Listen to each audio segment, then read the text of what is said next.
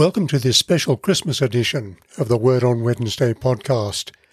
My name is John Mason. It's great to have you with us. Today we journey back in time to the promises of Israel's ancient prophets, and then move forward to the time when the promises were fulfilled. Through scripture readings and carols sung by the choir of St Andrew's Cathedral, Sydney, we will consider afresh how Luke the physician tells us that Jesus was born of a virgin, Mary. We'll hear again the ancient records telling us that Jesus' birth was heralded by a heavenly choir and that the baby Jesus was seen by shepherds. Everything about Jesus' birth points to the astonishing reality that God has come amongst us in person as one of us. But before we make the journey back in time, let's first pray for ourselves and for others. Let's pray for a world where self interest and darkness all too often shut out the light of truth. And so let's pray for a world that is torn with hate, conflict, and war, a world where there is sorrow and grief. Above all, let us pray that God's truth will prevail, that the hearts of men and women and young people will be drawn to the Christ, that people will see in Jesus the light of the world find forgiveness for the past, and hope for the future. Let us pray. Sovereign Lord God, direct with your wisdom and power the leaders of the nations. Lord, give them such wisdom and understanding that they may restrain wickedness and vice, and uphold justice and truth through Jesus Christ our Lord. Amen. O God, the Creator and Preserver of all humankind, we humbly pray for all who are in any kind of trouble, sorrow, sickness, anxiety, or need. We particularly pray for those who lost loved ones this year through COVID 19. We thank you that a vaccine has now been produced and pray that it will be made available both speedily and fairly so that all peoples and nations may benefit. Father, we also continue to pray for people who suffer because of injustice, poverty, and powerlessness. Especially pray for people in Afghanistan, the Middle East, and Nigeria at this time. Lord, enable us to share with others the material things that they need. Most of all, in your great mercy, bring comfort and hope through the good news of the gospel of Jesus Christ, who died and rose to save us and give us meaning and hope forever. We ask all this through Jesus Christ our Lord. Amen. A reading from the prophet Isaiah, chapter 9, verses 2 through 7. The people who walked in darkness have seen a great light. Those who lived in a land of deep darkness, on them light has shined. You have multiplied the nation, you have increased its joy. They rejoice before you as with joy at the harvest, as people exult when dividing plunder. For the yoke of their burden and the bar across their shoulders, the rod of their oppressor, you have broken as on the day of Midian. For all the boots of the tramping warriors and all the garments rolled in blood shall be burned as fuel for the fire. For a child has been born for us, a son given to us. Authority rests upon his shoulders, and he is named Wonderful Counselor Mighty God, everlasting Father, Prince of Peace. His authority shall grow continually, and there shall be endless peace for the throne of David and his kingdom. He will establish and uphold it with justice and with righteousness from this time onwards and forevermore. The zeal of the Lord of hosts will do this. This is the word of the Lord. Thanks be to God. Christmas this year stands out as a beacon of hope. Friends and family often tell us they love the lights and carols of Christmas. But this year, which has been so tumultuous and troubling, Christmas holds out something extra special. How wonderful if it were really true.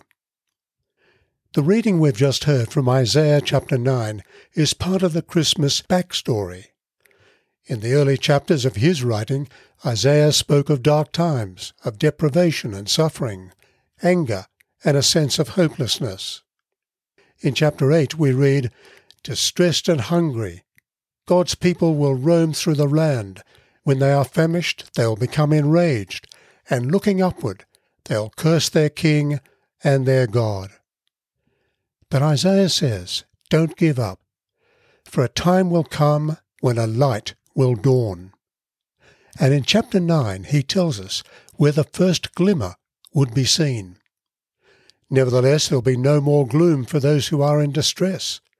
In the past, God humbled the land of Zebulun and the land of Naphtali, lands to the north of Israel.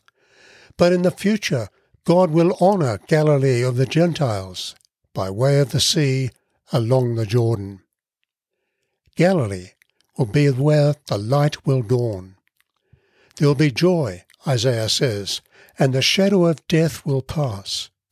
For as he goes on in verse 6, he writes, To us a child is born, to us a son is given. The sign of God's saving plan would begin with something very weak, something very insignificant, the birth of a baby. Yet the government would be on his shoulders. His name will be called Wonderful Counselor, Mighty God, Everlasting Father, Prince of Peace. Isaiah was laying down a timeless principle. We need to be patient and turn to the Lord, putting our trust in Him. As we look back at Isaiah chapter 9, we discover that God led Isaiah through his own family experience to see the unfolding of God's purposes, of judgment, redemption, and hope. But there was much more to come, many centuries later. The carol, Hark, the herald angels sing, reflects the biblical account of the next stage of God's plan.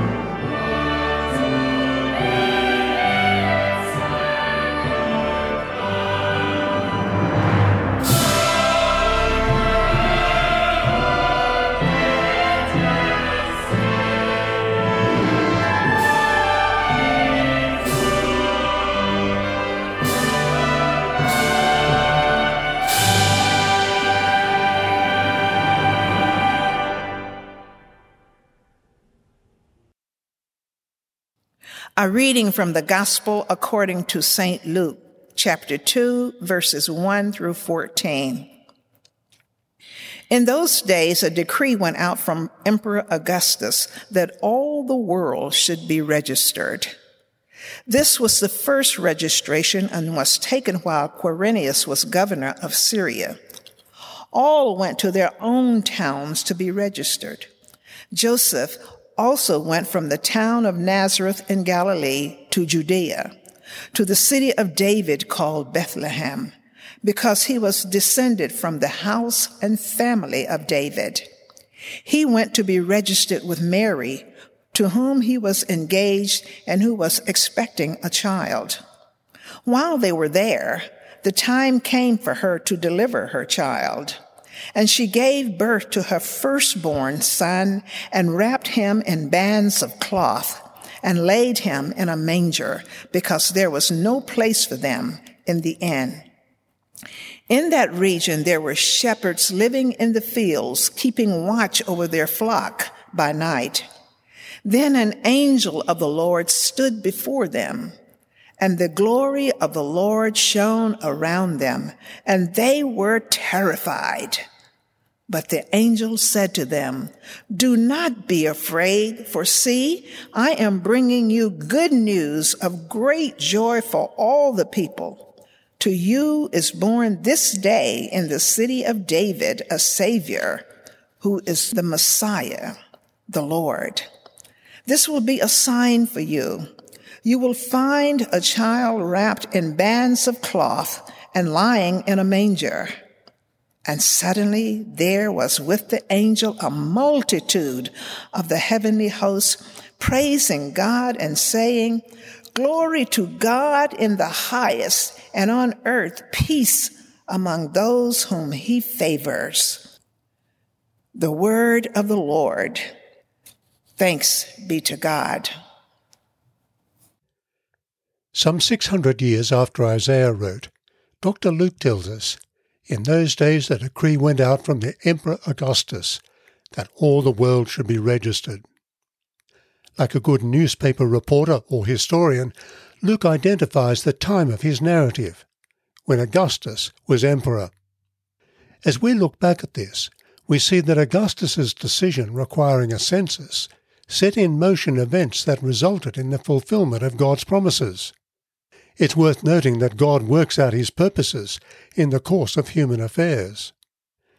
Luke tells us the time came for Mary to deliver her child, and she gave birth to her firstborn son, and wrapped him in bands of cloth, and laid him in a manger, because there was no place for them in the inn. The word inn, which is part of our culture's Christmas story, is not an accurate translation of the original word. The usual word for inn is found in the story of the Good Samaritan that we read in Luke chapter 10. The word in Luke chapter 2 is different. It is the word katalima, which literally means a place to stay or guest room. Katalima is also found in reference to the guest room in a private house in Jerusalem where Jesus celebrated the Passover with his disciples. We read this in Luke chapter 22. In Jesus' day, poorer families lived in homes with one large extended room.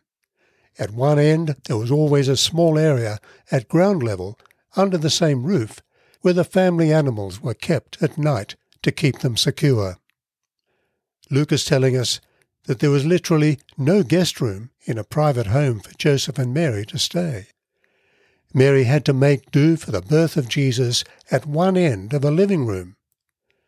What's more, she used the cattle feeding trough, or manger, set up at the end of the raised floor of the living room as the baby's crib. Yet Luke records that at the birth of Jesus, an angel said to the shepherds, To you is born this day in the city of David a Saviour, who is the Messiah, the Lord. Luke's description of the humble circumstances of Jesus' birth draws our attention to an irony the title Augustus that Caesar Octavian had taken to himself signified greatness and divinity. The circumstances of Jesus' birth were the converse and prompt us to ask, How could Mary's baby be the long promised Messiah? Yet the angel had told Mary that her baby would one day be far greater than any emperor or monarch, president or ruler. In chapter 2 of Luke's Gospel, we also read, And in the same region there were shepherds out in the field, keeping watch over their flock by night. And an angel of the Lord appeared to them. Given the resources of heaven, it's very striking that the angel didn't use the occasion to hold a very spectacular announcement in Bethlehem, or come to think of it, in Jerusalem. We need to keep Isaiah's words in chapter 9 in mind. God Himself would raise up a ruler who would do what no other leader could do. He would rule with justice and peace forever. At the time of Jesus' birth, shepherds were at the bottom of the social order. They were the lost, the outsiders. Yet it was to them the angel made the announcement. In fulfillment of his promise, God has reached down from the glory of highest heaven to rescue and transform the lives of all people, even the lowliest, including the outcasts. No wonder Luke goes on to record for us the angelic choir that sang, Glory to God in the highest, and on earth, Shalom, peace. Is it true?